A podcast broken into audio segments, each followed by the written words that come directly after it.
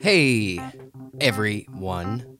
Let me just start this off by saying thank you so much for coming here and checking out this video or listening on this podcast. I just want to say appreciate it so much, so, so, so much today.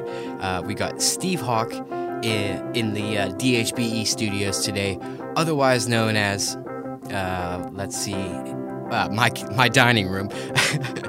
Uh, uh, it's such a, an important episode for me and a milestone for me because uh, last year this time we, we did something together as well.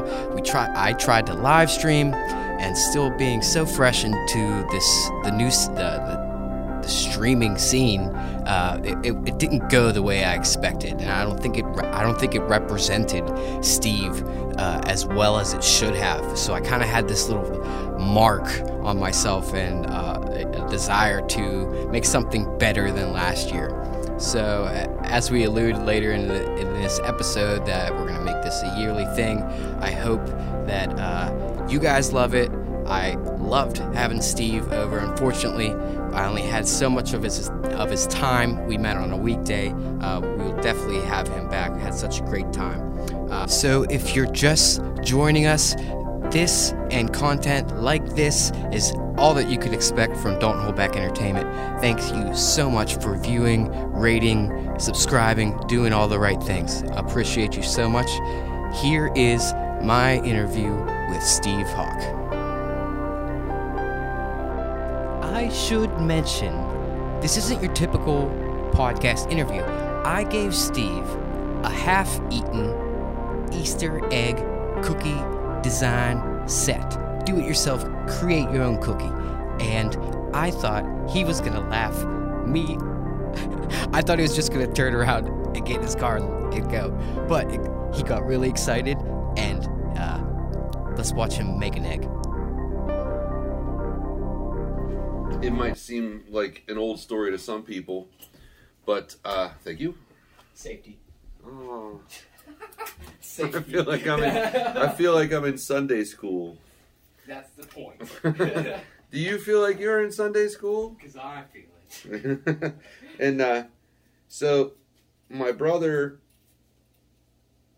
went away to college, and oh, this is already lousy. yeah, I was an art major too. Were you? so yeah, my brother went away to college, and it's safe to say, without trying to sound insulting, that he he didn't really he wasn't crazy about his life around here. Uh, he wasn't uh, the most popular guy, and so he picked up the guitar, went away to Ohio for college, and um, loved it. Met new people, played guitar. Met you know he played it. He played in high school, but around that time we're talking uh, 1992. So what's going on at that time with music? Fucking alternative movement, Yeah, the grunge, yeah, and in our area, Nirvana, Pittsburgh, Rage yeah, Machine. yeah, in our area in Pittsburgh, we had uh, the Revolution, which was yeah, it was pre it, it predated the X. Oh, okay. Okay. same station, but it was better than the X because the X is owned by you know uh, about 15 years ago Clear Channel. Now I think it's iHeartRadio. Really? that's how these bands get on the radio. You have to submit to. Uh, you have to submit to. Uh, it was Clear Channel at one time, and then my band Forgotten Nobody, we did that. We were on Clear Channel's Huh. uh, web page for a while to get our plays up, so that maybe we could get on national radio. You know what I mean? Instead of just like the That's local stuff. I never knew that, that that's how. Uh, at least it was then. I mean, I don't know what it is now, but I believe iHeartRadio bought out Clear Channel. that would make sense because they always have like iHeartRadio concerts and iHeart. It's all iHeartRadio. Yeah.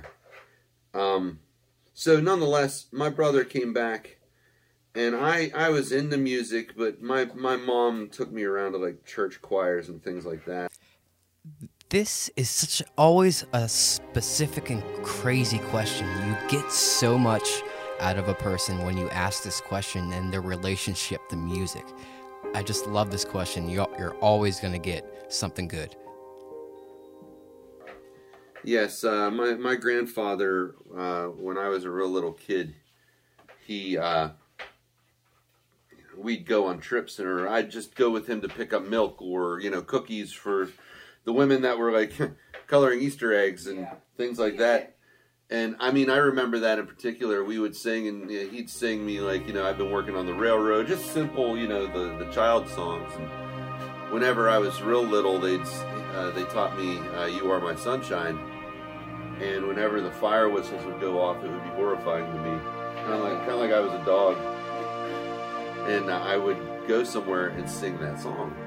And but my my my grandfather taught me how to sing harmonies because he was in church choir. He was in um, a gospel quartet that, that he formed. Yeah, I still have his records, and I listen to them on a regular basis. And um, you said this has to be a badass Easter egg, right? I'm already failing this podcast. What's that? Okay. It's not. but, uh, so back to the original question. Uh, my brother was home from college, and I just, just was out of curiosity. How do you make a note on the guitar? And He always told me, you know, he always let it. He always left it sitting around, but he always told me don't touch it. I know that. I know that.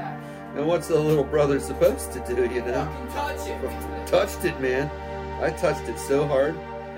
And uh, but like I, I'll never forget sitting there on the couch in my living room as a kid, and he had it leaned up against the couch, and I I just reached over and just in my own head, I was like the science of it. I was a pretty smart kid growing up. I was like, well, at first I was like, well, you got to push where these lines are, these metal lines are. I think that's what you got to do.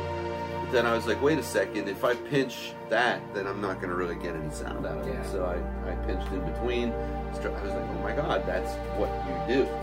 You you you know, obviously I was uh, you know pinching the fret, Yeah. and I got my first sound out of the guitar, and and ever since then I was in love. My brother eventually realized, wait a second, I'm not gonna be able to get my little brother to not touch my guitar. So he taught me some songs, and Oh, one one of the first songs that he ever taught me was that uh, "Hey" by Four Non Four Non Blondes. And I said, Up? "Hey, what's up? What's up?" Yeah. Yeah. And I say, hey, hey. That was the first song I ever learned how to play guitar. Uh, so I played it all summer, Yeah. and I played it for all of my friends and uh, all the neighborhood kids that heard it, uh, came up to play. I was, and it was one of those deals where I would run out onto the front porch because I thought I was cool and I thought they were coming, you know. And I'd be like, okay, yeah, I'm gonna go and I'm gonna impress my friends, and they didn't give a shit. they were 14 year old kids Yeah. they just wanted to run and play and i was sitting here trying to learn how to play guitar because i thought i was cool and uh, i was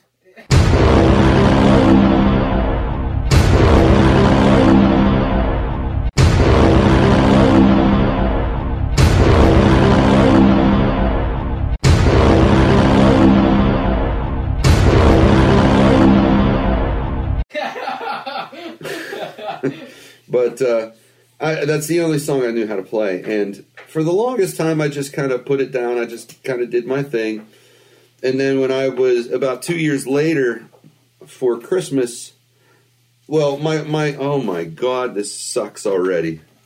Um, this is ridiculous sam. I, I can't. Well, I wanted to think of something that no that's this is that I know you I'm, wouldn't I'm, have I'm, guessed. I'm missing i'm, I'm mixing oh, up you're, the you're making a colors. beautiful egg, my man. Uh, a beautiful egg. I'm going above and beyond my, my original duties here.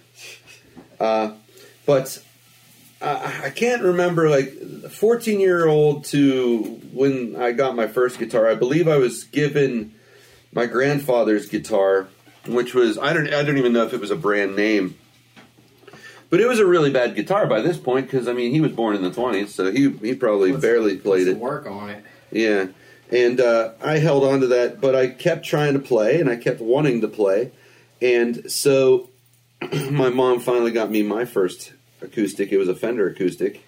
And that's Excellent. that's the one that uh, if you watch some of my old videos on uh, the the the fan page Rock Out with Your Hawk Out. I've actually been pu- putting some of those out recently because they're becoming. It's just that time of the year where they're showing up on my page as memories. Right, right. Because when my band broke up back in 2008, I didn't realize the band broke up, and it was one of those things where it was one. It, it, it happened naturally, and so I didn't really see it coming Yeah. it wasn't like we had a fight. It wasn't like you know we hated each other. We just kind of went different ways and Going different directions. musically That's and usually how it goes. It's just things you grow apart. well, that's what breakups are. No matter if it's your girlfriend, your friends, your band. everyone has different perspectives, different Right. directions, and That where they want that was go. a major issue, honestly. But nonetheless, uh, I got my first guitar. It was a Fender acoustic, and my mom.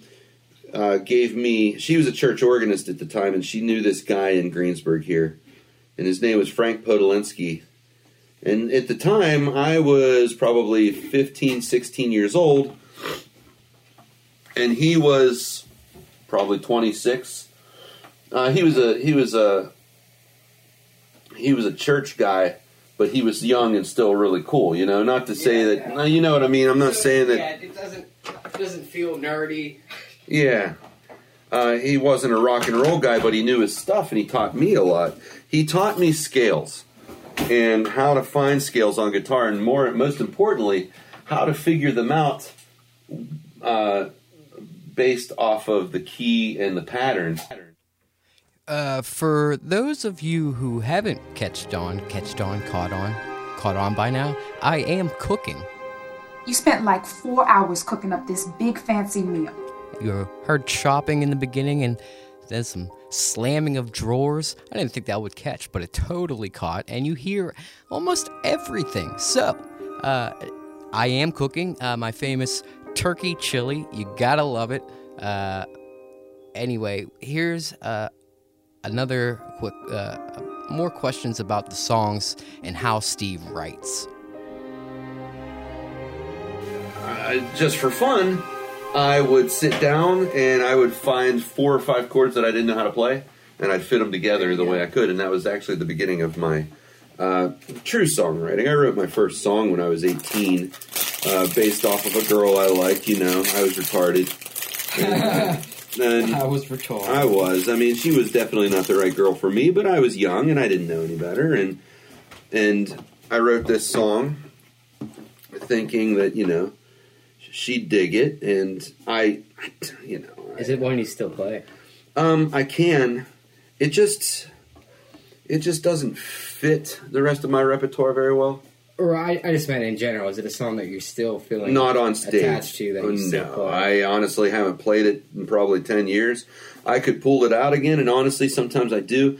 Uh, I have a following now that would appreciate it more so than maybe like five, six years ago. Right.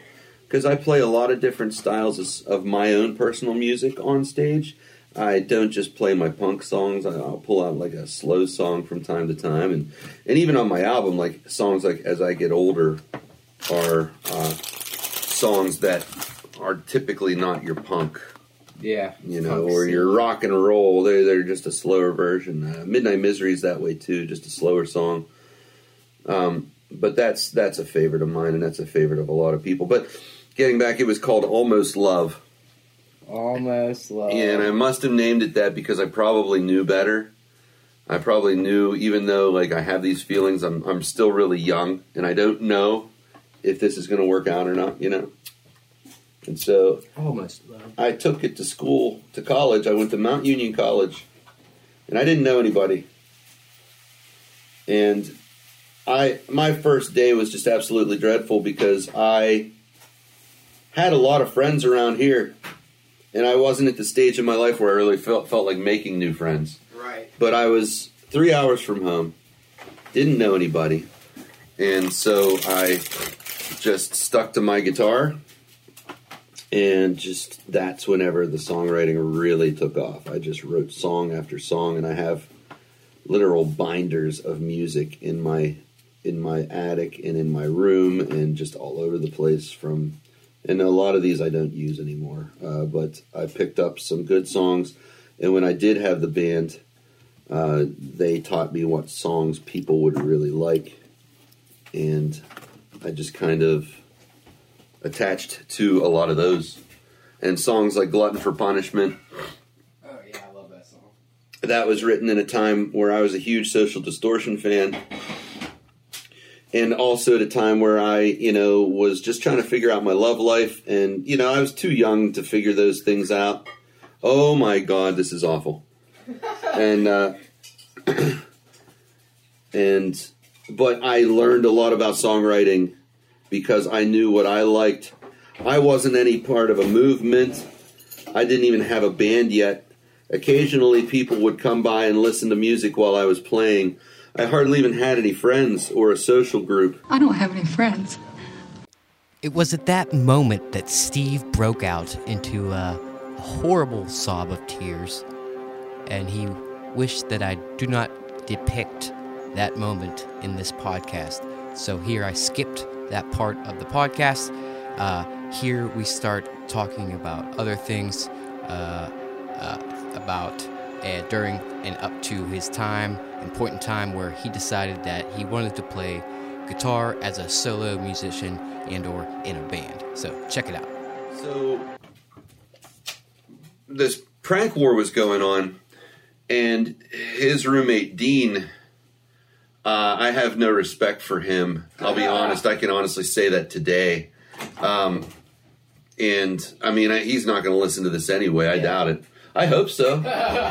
I hope so. But uh, uh, he kind of started to, you know, how you form cliques with people with personalities. And, and even though we were like 18, 19 years old, we were still in that stage where that was still happening. Yeah, and, and that still happens with the grown ass adults. Yeah, it certainly does.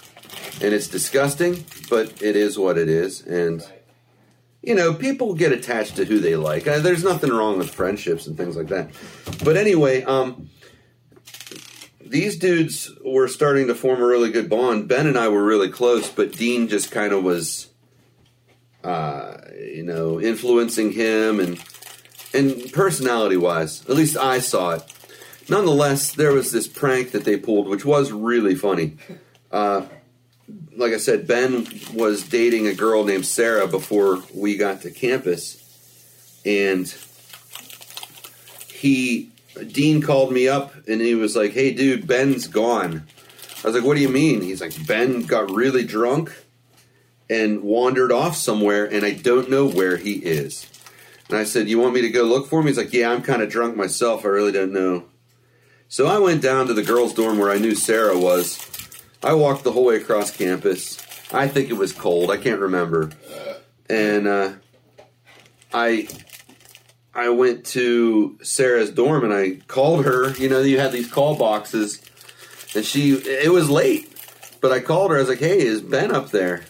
And she's like, "Steve, I haven't talked to Ben in a couple days." I was like, "All right." So I walked back. That was my only lead. I, I probably walked all over campus because I didn't want Ben to get into any trouble. Yeah, yeah, yeah. And uh, went up, and Dean was sitting in the chair where he was before. That he had this brown Easy Boy or Lazy Boy, and uh, he was just like, I, I, I said, "Hey, Ben's not. You know, I don't know where Ben is." He's like, "Really?" And he got up out of his chair and he looked under his bed. He's like, "Is he in here?" And I was like, "What?" He looked behind the TV. He's like, "Is he back here?" I was like, "What?" And then finally opened the closet, and Ben was there the whole time. And they, they sent me out on this whole goose chase, and Ben was in the closet. Like, it was funny. So, but and it was oh shit. Oh, there goes my plan. so, so I decided I'm going to pull a prank back. Oh no, I'm going to pull a prank back. Oh, they're little stars. With the, The, sprinkles. the, the sprinkles are stars. That's fascinating. This moment is brought to you by ADHD. It's like little snowflakes. that is quite the quite the egg you got going on there. And uh, so I came up with this plan Okay. where, Is this the point which it goes too far? yes, Okay. but It really wasn't. I just was driving them nuts because my prank was that good. Yeah. What I would do is I would I would take something from their room when I went over to visit and BS with them. Like, uh, for instance, uh, Dean had an Obi Wan Kenobi statuette on his TV, and I took the little green lightsaber and I put it into my top top drawer. Okay. And then when I'd notice or when I'd hear them talking about it, like I wonder where that lightsaber was, I'd wait till they were out of their room and I'd come back and put the lightsaber back and take something else. Nice. And I, I did this for weeks. I mean, as soon as they'd mention that they'd they'd make a mention of it being gone, I'd put it right back. so then they'd be like, "What the hell? I just saw that it was missing. Did you put that back? What's going on?" They started to like argue with each other. Uh, Dean had a, a shot glass collection from all over the place, and at this time we were sophomores, and a, and the college was starting to expand, and it was allowing people that were how do I say this unsavory. We well, so anyway, I took this shot glass of Dean's, and it was some German shot glass that he had gotten, probably from Germany. I took the nicest one, and so I'm sitting there studying one night, and I just hear him losing his shit next door. He was a very angry person and a very angry drunk, and uh, yeah, I hear him throwing chairs and Oh, yeah, it was pretty wild. So I walk in, I'm like, they they always they always called upon me to diffuse situations because I always had a cool head. But uh, I walked in, I was like, Dean, what's going on, man? And he's like, dude, someone took my shot glass. Has to be one of these stupid freshmen, you know, explicit, explicit. And uh, and I realized that Dean was so drunk that he was probably going to go pound someone's door, and there was going to be this huge scene. And so I finally divulged it. I said, listen, you know, I was the one that took Obi Wan's lightsaber. I was the one that took one of Ben's flip flops. I took this, I took that, and your shot glass. And Dean was like, seriously, you have it? I was like, I will bring it right back. This, you know, I didn't mean for this to go this far. And uh, he, uh, you know, he was cool. He was like, let's go get some beer. Now, Hey everyone, if you want to hear this story, you gotta go to the DHBE Patreon website. Check it out, become a basic tier member, show your support to the show, and see these deleted scenes and extra exclusive songs and interviews on DHBE Patreon. I think I was a junior or senior in college when I wrote that. What do you finally. plan on playing tonight? Well, you wanted to hear "Heart Sick in the Basement." Absolutely. You wanted to hear "Loner," and I thought about Loner. I thought about uh, playing my newest one that I wrote, wrote called "I Never." I never. One of the one of the major things that happened in my life that influenced my, my me jump starting my music career again 10, 12 years ago now was my uh, childhood friend Eli uh, passed away from cancer. And I was there for pretty much the whole thing. Now, if you go to my shows, you'll see his widow Dawn, and he she's now dating my friend Andy. So it's kind of like they they come out to shows together, but like Andy knew Eli, and and it was just one of those things that naturally happened, and I accepted it Yeah. because uh, they're awesome people. They deserve each other. I I lived with it myself, and I ended up writing a song which is now featured on WRGG down in Greencastle, Pennsylvania, 93.7 FM. Woo! Yeah. Radio. Uh, there, there's a cat staring. okay, there's hey, I just see a cat head. I think he's like meow. what are you doing? But uh, and he's now eating something on your table. I hope you know yes, this. That's Okay. cats do. All right. But nonetheless, uh, I went down this past July or June and played it live on their radio station.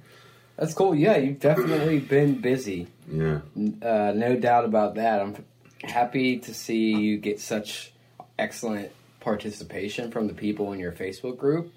Yeah. Uh, they're very responsive and very loyal to you, so that's so cool. Yeah. Um, and I, I could just love music, and they love the the fact that there's someone out there that they know doing it, and Yeah, and I try to be as I try to immerse them in, in a lot of my merch decisions. Whenever I'm about to come up with a new plan, I throw it out there and say, "What do you guys want?"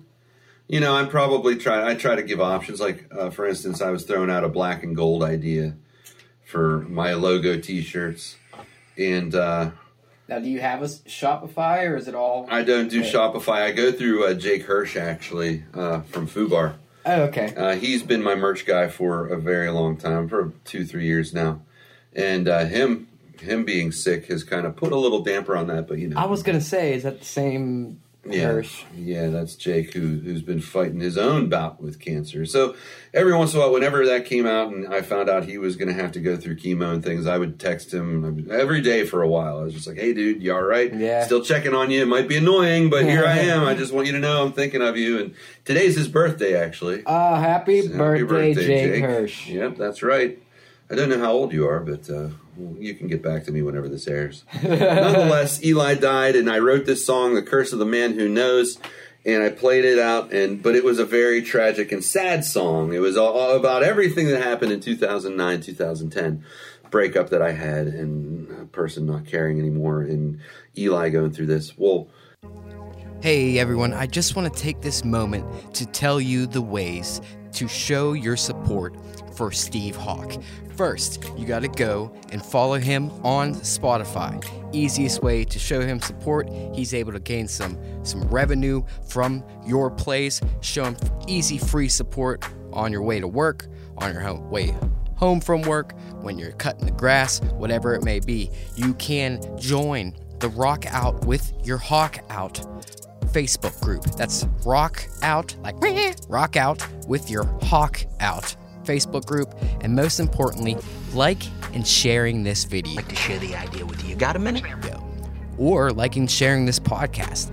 Those are the best ways to help uh, expand and get Steve Hawk noticed. Thank you guys so much for listening and watching. I appreciate you so much. when the pandemic hit and I was sitting here, um, a lot of artists were writing pandemic songs, COVID related songs, Yes, things like that. yes, yes. Well, I had time to think. I was doing a weekly live stream Sunday nights, and uh, but I had a lot of t- time to think, like everybody else did. I decided to take a new spin on all of that guilt and sh- and and those ill feelings and flip the script and write an uplifting song. Yeah, about and all I think that's what definitely people need that. so I called it I Never because it was one of those ideas where I was in this place and but I realized that I'm still alive and I never want to go back to that place again. yeah. So what? That, that, that's got that's got your backstory covered, and I'm sure. Shame on me for not watching any of those those uh, movies or uh, interviews where You're you not, do. you're, you're not the only Not the one. first, yeah. you know how I could, if I had a dollar for every time I heard someone say, "Oh, I haven't watched anything on your podcast, but I mean to," Yeah. I would be a rich man. Yeah, right. Uh, so I just want to commend you for how much traction you've gotten over the past couple years. I It's think because I don't quit. Yeah, Yours is just your your project is just kind of getting off the ground. yeah. It's quit. been a, it's been a year. Yeah. We did our failed live stream this April or March 12th of last year, Yeah. so it has been a full year. And I definitely want to try to redeem myself It's with all right. this. We'll get it together. And I mean, like I said, it takes time to get traction in this in this business. And I mean, you and I have played a couple shows together, and I don't even think you're playing in a band anymore. No, unfortunately not. I'm trying to hint to him. hint, hint. to me. no. Uh, you looking at me? What me? Here's my Easter egg. Yeah, yeah. Let's see it. Oh, that is, it's beautiful, Steve. Oh yes, we just needed to dust it off. Yeah, a yeah. bit. just dust it off. Perfect. All right, I'm gonna go ahead. I'm I'm ready for music. You, are you ready to play? I'm ready to play some. Let's hit it. Let's get down to the studio, make the magic happen. Uh, we're all tired of hearing you talk. We want to hear your pretty voice. tunes. Oh,